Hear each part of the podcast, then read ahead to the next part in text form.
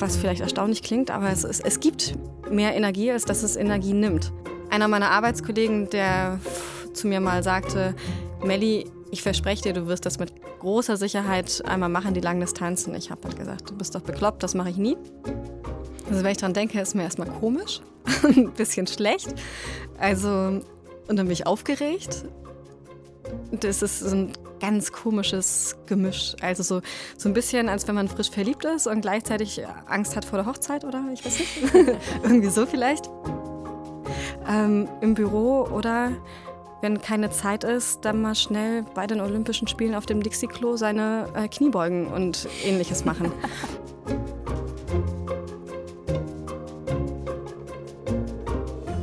3,86 Kilometer Schwimmen im offenen Meer, 180 Kilometer Radfahren und dann noch einen Marathon hinten dran. Und das alles in weniger als 15,5 Stunden. Wer macht sowas Verrücktes? Die Antwort ist Tausende und eine von ihnen ist Weltsportredakteurin Melanie Haag. Am 7. Oktober will sie in Barcelona ihren ersten Ironman schaffen, einen Langstreckentriathlon. Das ist jetzt noch ziemlich genau ein halbes Jahr hin, doch schon jetzt äh, hat Melanie dafür mit dem Training angefangen und schreibt regelmäßig über ihre Fortschritte und vielleicht auch Rückschläge äh, in der Welt. Über diese Mega-Challenge soll es heute hier gehen. Melanie, ich freue mich sehr, dass du da bist. Hallo. Sag doch mal, steht das eigentlich im Arbeitsvertrag eines Sportredakteurs, dass man solche verrückten Dinge macht oder machst du das freiwillig? Äh, es steht nicht drin. Ich mache das tatsächlich vollkommen freiwillig. Und äh, mein Chef, mein Sportchef Stefan Frommann war einer der ersten, dem ich das erzählt habe, weil ich irgendwie total stolz und glücklich war, als ich diese Entscheidung getroffen hatte und äh, weil er das unbedingt wissen musste. Und tatsächlich war es auch einer meiner Arbeitskollegen, der zu mir mal sagte, Melli, ich verspreche dir, du wirst das mit großer Sicherheit einmal machen, die Langdistanzen. Ich habe halt gesagt, du bist doch bekloppt, das mache ich nie. Ja, er hatte recht. Und es steht nicht im Vertrag drin, nein. Das heißt, du, äh, es ist nicht das erste Mal, dass du mit Triathlon in Berührung kommst, sondern du hast deine Erfahrung damit. Man macht das nicht von heute auf morgen. Hey, ich hätte jetzt mal Lust, einen Ironman zu machen. Nee, also nicht von heute auf morgen, wobei man schon sagen muss, dass die meisten Leute einen etwas größeren äh, Vorlauf haben als ich. Also ich komme aus dem Leistungssport, aus dem Schwimmen früher, war nicht gut genug für die, für die Spitze, aber habe es doch ziemlich intensiv betrieben, so fünf bis zehn Mal in der Woche. Äh, habe dann mit 17 abtrainiert, viele Jahre lang nichts bis fast nichts gemacht. und dann 2016 für eine Staffel, für einen Staffeltriathlon mit dem Schwimmen wieder so ein bisschen angefangen. Und dann führte das eine zum anderen. Ein Abend mit Freunden bei Wein, wo dann alle sagten, Mensch, wer eine Staffel macht, das können wir doch auch jeder einzeln. Ja, dann haben wir alle drei einzeln eine Mitteldistanz gemacht, also die Hälfte der Strecke von der Langdistanz. Ähm also was ist das dann? Knapp zwei Kilometer schwimmen, genau. äh, 90 Kilometer Radfahren und 20 Kilometer laufen? Genau, also ein Halbmarathon, ein bisschen mehr. Und ja, die anderen beiden mussten Schwimmkurse machen, weil sie kein Kraulschwimmen konnten. Ich konnte bis dahin nur schwimmen, habe Laufen gehasst. Äh, Radfahren auch. Mittlerweile liebe ich Laufen tatsächlich. Ja, und damit habe ich dann angefangen 2016 im Herbst und ein Jahr später die Mitteldistanz gemacht. Wo ist da denn trotzdem nochmal die Henne und wo ist das Ei? Also meinst du, du hättest das jemals gemacht, wärst du nicht Sportredakteurin und könntest darüber schreiben? Oder würdest du wirklich sagen, ist das eigentlich eher so ein netter Begleiteffekt? Ach, wie nett, ich habe das eh vor, ich kann auch einen Artikel darüber schreiben. Es hat überhaupt nichts damit zu tun, Sportredakteurin zu sein, im Gegenteil. Also es war, als ich mich entschieden hatte, diese Mitteldistanz zu machen, kamen einige zu mir und haben gesagt, Mensch, kannst du darüber schreiben? Habe ich gesagt, nein, mache ich auf gar keinen Fall, weil das ist meins, es ist nur meins und es ist das erste Mal und ich kenne mich, wenn ich mit etwas anfange und dann meinetwegen auf dem Rad sitze und irgendwas ist gerade ganz schrecklich oder ganz toll und ich weiß, ich schreibe drüber, würde ich denken, okay, das ist jetzt der Einstieg, das ist jetzt die Zeile, das musst du dir merken. Und dann bin ich unentspannt. Und insofern äh, war das ganz bewusst eine Entscheidung, die überhaupt nichts mit dem Beruf zu tun hatte. Und ich habe mir aber gerne durchgelesen, was andere Leute geschafft haben, weil es für mich immer so ein Lebenstraum war, diesen Langdistanz-Triathlon einmal zu machen.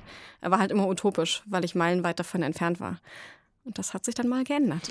Wie sieht denn dein Leben im Moment aus? Also wie bereitet man sich überhaupt auf so eine Riesenherausforderung vor? Mit einem Plan. Also seriös und mit einem Plan, weil ansonsten macht es keinen Sinn. Weil es ist natürlich nicht einfach nur Sport, den man mal so betreibt, sondern man muss das schon mit Sinn und Verstand angehen, damit damit die Chance überhaupt besteht, damit der Körper das gesundheitlich mitmacht. Äh, geht ja schon auf die Gelenke und Knochen, kann man ja jetzt äh, nicht verneinen. Und ja, insofern habe ich mir einen Trainer gesucht, mit dem ich das Ganze strukturell angehe, der mir Pläne schreibt, mit dem ich mich immer wieder abstimme, der daraufhin die Pläne verändert. Ähm, damit das alles aufeinander aufbaut und individuell ist, also kein 0815-Plan aus dem Internet, weil das bringt ja nichts, jeder ist ja anders. Eine sportärztliche Untersuchung gemacht, habe meinen Orthopäden gefragt, meinen Hausarzt, der generell eher gegen Ausdauersport ist, aber das, äh, ja, es ist halt extrem. Und das muss man wissen. Und der, man muss den Körper so gut, so gut es geht darauf vorbereiten, was Stabilität und alles Mögliche geht und ausschließen, dass mit dem Herzen irgendwas ist. Ja, insofern besteht der, das Leben ähm, aus Arbeit, aus Sport. und die sozialen äh, Kontakte sind etwas weniger, aber es geht auch nicht ohne. Also ich muss ja Spaß am Leben haben. Und das bist du dann sieben Tage die Woche wirklich auch mit Training beschäftigt? Also ich stelle mir das so schwierig vor. Ich äh, arbeite auch mindestens 40 Stunden die Woche. Dann hat man mal gerade noch Zeit zum Einkaufen, vielleicht irgendwie kurz jemanden zu treffen ähm, und dann ist der Tag auch schon wieder vorbei. Wie kriegt man da noch äh, das Training für so, eine, für so ein Vorhaben unter? Indem ich früher aufstehe als sonst, was eine Qual ist. Also ich finde schon Arbeitsbeginn um acht, finde ich, ist ganz schrecklich für mich. Und äh, das Einzige, wie ich es schaffe, morgens vor der Arbeit zu schwimmen, ist auch tatsächlich, im Sommer ist vielleicht anders, aber wenn ich mir, klingt jetzt doof, äh, das Taxi am Abend vorher bestelle, weil ich bestelle morgens das Taxi nicht mehr ab, aber ich stelle sonst den Wecker aus und stehe nicht auf, wenn das Taxi nicht unten wartet. Ähm, dann habe ich ein, zwei Freunde und Bekannte, die Rennrad fahren. Das heißt, da hat man schon, schon mal wieder Kontakt zu Freunden. Andere, die sehr gerne essen gehen. Und ich äh, kann jetzt noch mehr essen, als sowieso schon. Das heißt, ich gehe sehr gerne abends mit Freunden danach essen. Und ne, die Tage sind halt länger, aber ich bin deutlich entspannter. Es ist ein perfekter Ausgleich. Ich habe mehr Energie als in der Zeit, in der ich keinen Sport gemacht habe.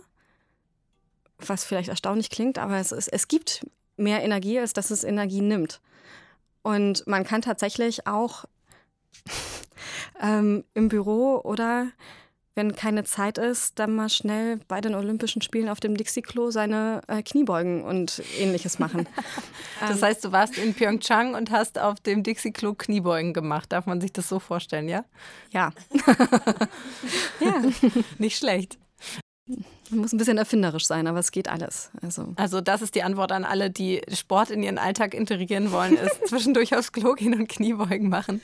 Ja, also so Kniebeugen und ähm, Liegestütz sind halt echt sehr gute Sachen für, den, für die komplette Rumpfmuskulatur, ähm, für die Körpermitte. Und das braucht man jetzt nicht nur als Triathlet, sondern ja generell. Und das kann man ja überall machen. Und da muss ich nicht zu Hause nochmal 15 Minuten dranhängen. Das kann ich auch in der Mittagspause oder sonst wie machen. Und wenn man will, dann geht das alles. Auch mit dem Training. Du hast gerade zwei Sachen angesprochen. Du hast gesagt, du gehst jetzt äh, lieber und auch öfter essen. Und du hast gesagt, du bestellst dir ein Taxi. Da, sind für, da ergeben sich für mich zwei Fragen daraus. Erstens, was kostet so ein Vorhaben, so ein Ironman-Vorhaben? Weil ein bisschen mehr essen gehen und ab und zu mal ein Taxi bestellen, das ist ja wahrscheinlich nicht das Einzige. Nee, also es kostet echt viel Geld. Die Anmeldung zum Beispiel nur für den Ironman Barcelona hat 500 Euro gekostet. Wow. Das Rennrad Mainz hat 2000 gekostet. Ich bin damit an der unteren Grenze. Wenn ich mir die Maschinen anschaue, äh, dann stehen da, boah, da stehen Tausende von Euros. Ähm, das Equipment ist natürlich teuer ja, man muss darauf sparen. Also das ist in diesem Jahr und im letzten Jahr waren die Urlaube dann anders. Das habe ich mein Urlaubsgeld dafür verwendet, habe das Weihnachtsgeld dafür verwendet, wenn es hieß, was wünschst du dir zum Geburtstag zu Weihnachten? Dann geht, ging das halt alles in diese Richtung. Und das andere, was du eben auch gerade angesprochen hast, ist die Ernährung. Ähm, darf man einfach nur mehr essen oder muss man auch bestimmte Sachen essen, wenn man so, so eine Sache vorhat? Also mein Glück ist, dass ich noch nie sonderlich auf diese ganzen Süßigkeiten stand, außer Kinderschokolade. Und auch nicht, ja, Junkfood, McDonalds und alles. Das war eh nie meins. Da muss ich also auf nichts verzichten, was vielleicht nicht sonderlich gut wäre. Mir hat Jan Frodeno mal gesagt, ich esse kein Weißbrot mehr, so ein totes Stück Brot bringt mir nichts. Jan Frodeno, ganz kurz, ist ein Profi-Triathlet. Ne? Genau, der ist Olympiasieger geworden und hat zweimal den Ironman Hawaii gewonnen. Und das hat sich so eingebrannt, dass ich das mittlerweile auch nicht mehr tue.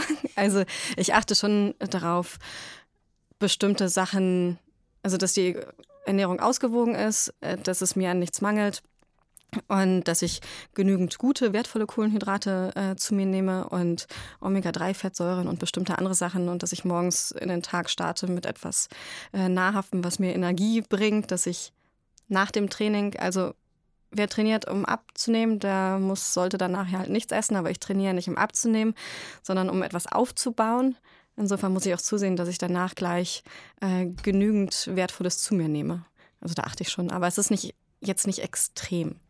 Und so Stichwort Doping, du machst jetzt aber nicht irgendwie irgendwelche Eiweißkuren oder irgendwelche Zusatzmittelchen, die, äh, die einem da vermeintlich helfen sollen.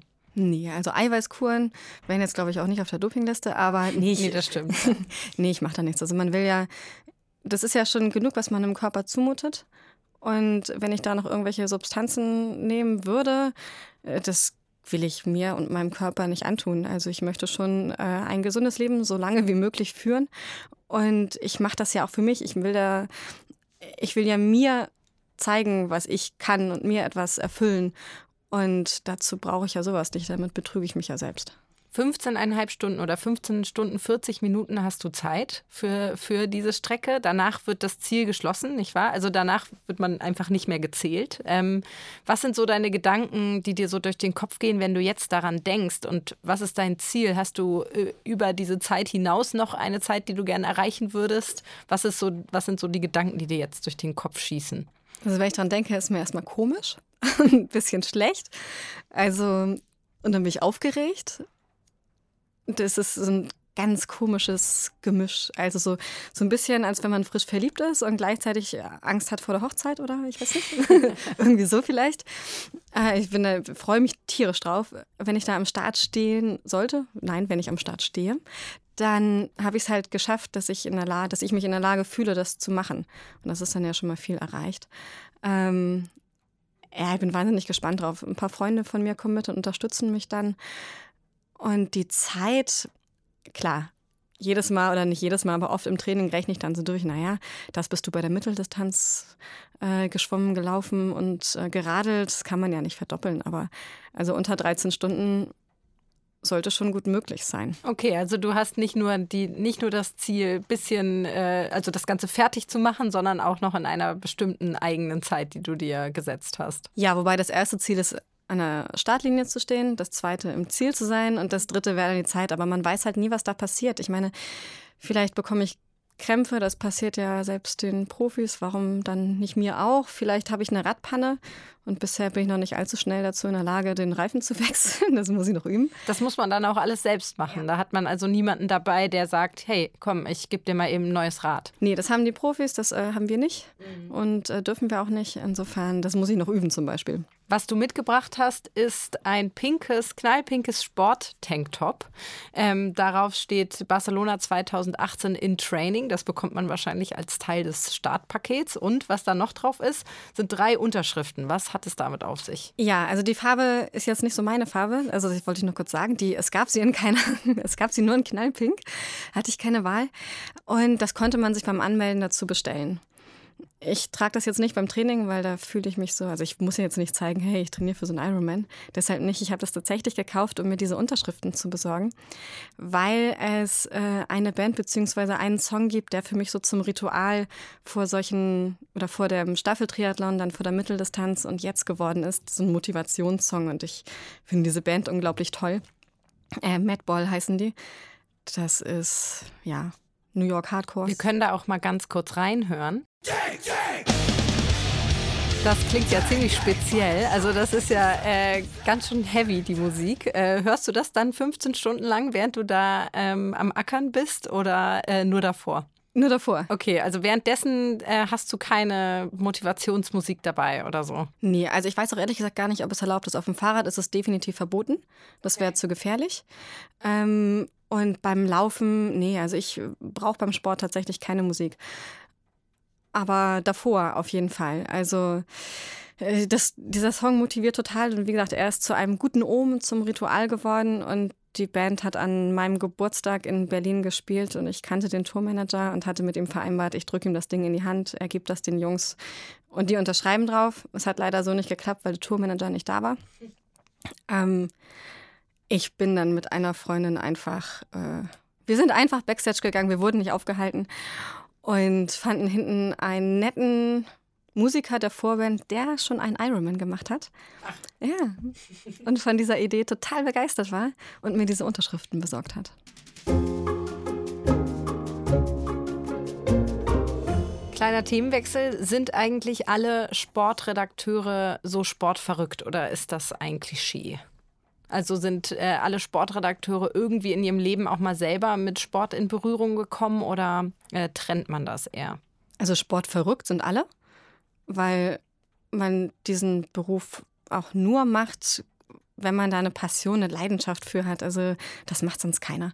Äh, Selbstsport weiß ich ehrlich gesagt nicht bei allen. Also ich kenne viele, die haben Fußball gespielt, die haben Handball gespielt.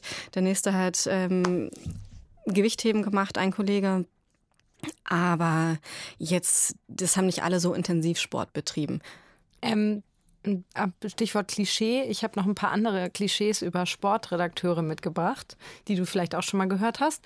Und ich äh, werde dir die jetzt einfach mal vorlesen und du sagst wahr oder falsch und sagst, warum wahr oder falsch. Also erstens, als Frau wird man in der Sportberichterstattung überhaupt nicht ernst genommen. Falsch. Total falsch. Also es gibt sicherlich einige Frauen, die da nicht ernst genommen werden, kann ich in meinem Fall aber überhaupt nicht bestätigen. Ich habe allerdings auch überhaupt nichts mit Fußball zu tun. Vielleicht ist es in der Fußballwelt, die noch mehr eine Männerwelt sein kann, anders. Dazu kann ich nichts sagen. Aber bei mir in meinen nicht ähm, Fußballsportarten, also alles andere, olympischer Sport, Extremsport, ist das überhaupt nicht der Fall. Ich fühle mich da sehr gut aufgehoben. Okay, zweitens. Äh, Sportredakteure sind ein bisschen unterbelichtet und interessieren sich für nichts anderes außer Sport. Ja, ist natürlich falsch. Stimmt gar nicht. Äh, nein, wir sind nicht unterbelichtet. Wir ähm, haben, wenn man das auf die schulische Schiene bringt, fast alles studiert. Und äh, das widerspricht dem ja schon mal. Und wir können uns auch sehr gut artikulieren. Wir können gerade ausschreiben. Ähm, wir kennen die deutsche Grammatik und wir können auch beim Bierchen oder bei mir eher beim Wein über viele andere Themen reden. Okay, drittens. Äh, Sportredakteur sein heißt den ganzen Tag Fußballspiele gucken und dann ein paar Zeilen dazu schreiben. Falsch. Ich schaue eh keinen Fußball, aber meine Kollegen äh, schauen in der Freizeit und bei der Arbeit Fußball und schreiben dann ein paar Zeilen drüber. Aber Sportberichterstattung ist ja deutlich mehr als diese 1 zu 0 Berichterstattung. Das ist es ja längst nicht mehr. Also es geht um, äh, es geht um Analysen, es geht um Kommentare, es geht um die Menschen dahinter. Warum machen sie das, was sie machen, wie sie es machen? Was ist das für ein Mensch im Privaten, der den Speer so und so weit hauen kann? Was steckt dahinter? Also diese 1 zu 0 Berichterstattung findet heute so nicht mehr statt. Ich will nochmal zurückkommen auf das erste Klischee, die Frau in der Sportberichterstattung. Ähm, bist du die einzige Frau bei uns in der Sportredaktion? Ja. Und wie ist das denn? Also quasi nur unter Männern zu arbeiten? Also ganz abgesehen davon, wie man von außen wahrgenommen wird, wie ist das in so einer eher männlich geprägten Welt unterwegs zu sein? Äh, ganz ehrlich finde ich super. Und also ich habe es auch nie anders kennengelernt. Also sowohl früher zu Schul- und Uni-Zeiten bei meiner Lokalzeitung waren wir, glaube ich, insgesamt zwei Frauen in der gesamten Lokalredaktion. Äh, Im Sportstudium sind auch hauptsächlich Männer. In einer Musikredaktion, bei der ich noch was mache, sind, oder in der Musikwelt generell, sind es auch viele Männer und in der Sportredaktion halt auch. Ich kenne es nicht anders ich möchte es auf gar keinen Fall anders. Ich kann es mir ehrlich gesagt nicht vorstellen, ähm, mit lauter Frauen und einem Mann zu arbeiten. Es ist, es ist total entspannt. Es ist kein Stress, es ist kein Gehabe. Ich will jetzt nicht sagen, dass es bei vielen Frauen anders wäre, aber ich kann es mir so vorstellen. Also es ist sehr entspannt und die passen halt auch alle gut auf mich auf. aber muss man sich denn nicht auch manchmal einen dummen Spruch anhören? Oder musstest du dir schon mal einen dummen Spruch anhören? Nee, dumme Sprüche nicht. Also am Anfang war das schon so, dass sie, ne, es fallen halt Sprüche, es sind halt Kerle. Ähm, aber zum einen bin ich ziemlich abgehärtet und bin nicht sonderlich zart beseiteter. Ähm, und das kann man schon ab. Also Man muss die Dinge auch nicht immer so ernst nehmen. Also kommt es eher darauf an, wie man selber damit umgeht, wäre so deine These. Ja, auf jeden Fall. Also sicherlich, es gibt natürlich auch Leute, die übers Ziel hinausschießen. Habe ich jetzt nicht erlebt, aber die wird es geben. Und die sollte man dann auch zurechtweisen.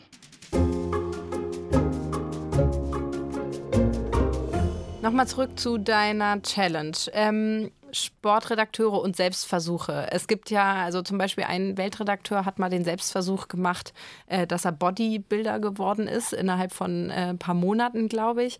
Ähm, ist das so eine Art Format, ähm, das so gerade ganz beliebt ist? Oder ich meine, du hast ja vorhin gesagt, bei dir hat es eigentlich das eine nichts mit dem anderen zu tun. Wie ist es denn, über so einen Selbstversuch auch zu schreiben, im Vergleich auch zu dem, was du sonst so machst in deinem Berufsalltag? Also es bringt total Spaß.